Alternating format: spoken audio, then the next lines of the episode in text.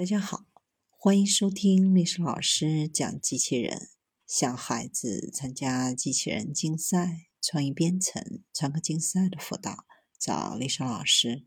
欢迎添加微信号幺五三五三五九二零六八，或搜索钉钉群三五三二八四三。今天历史老师给大家分享的是模拟虾壳的螺旋形分层，来提升 3D 打印的强度。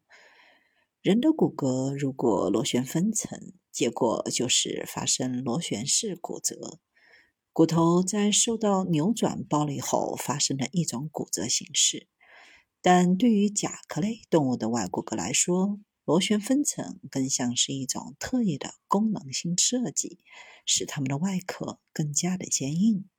虾、龙虾、螃蟹等。甲壳类动物的外骨骼是由甲壳素蛋白纤维组成，这些纤维呈螺旋状分层，也被称为布里根结构。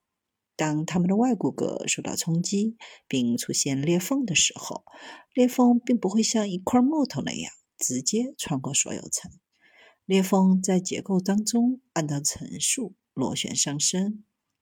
裂缝不会产生单一的大裂缝。而是形成许多较小的裂缝，从而吸收撞击时产生的能量。普渡大学工程学研究小组对甲壳动物的外壳进行长期的研究后，将这种结构应用进入 3D 打印。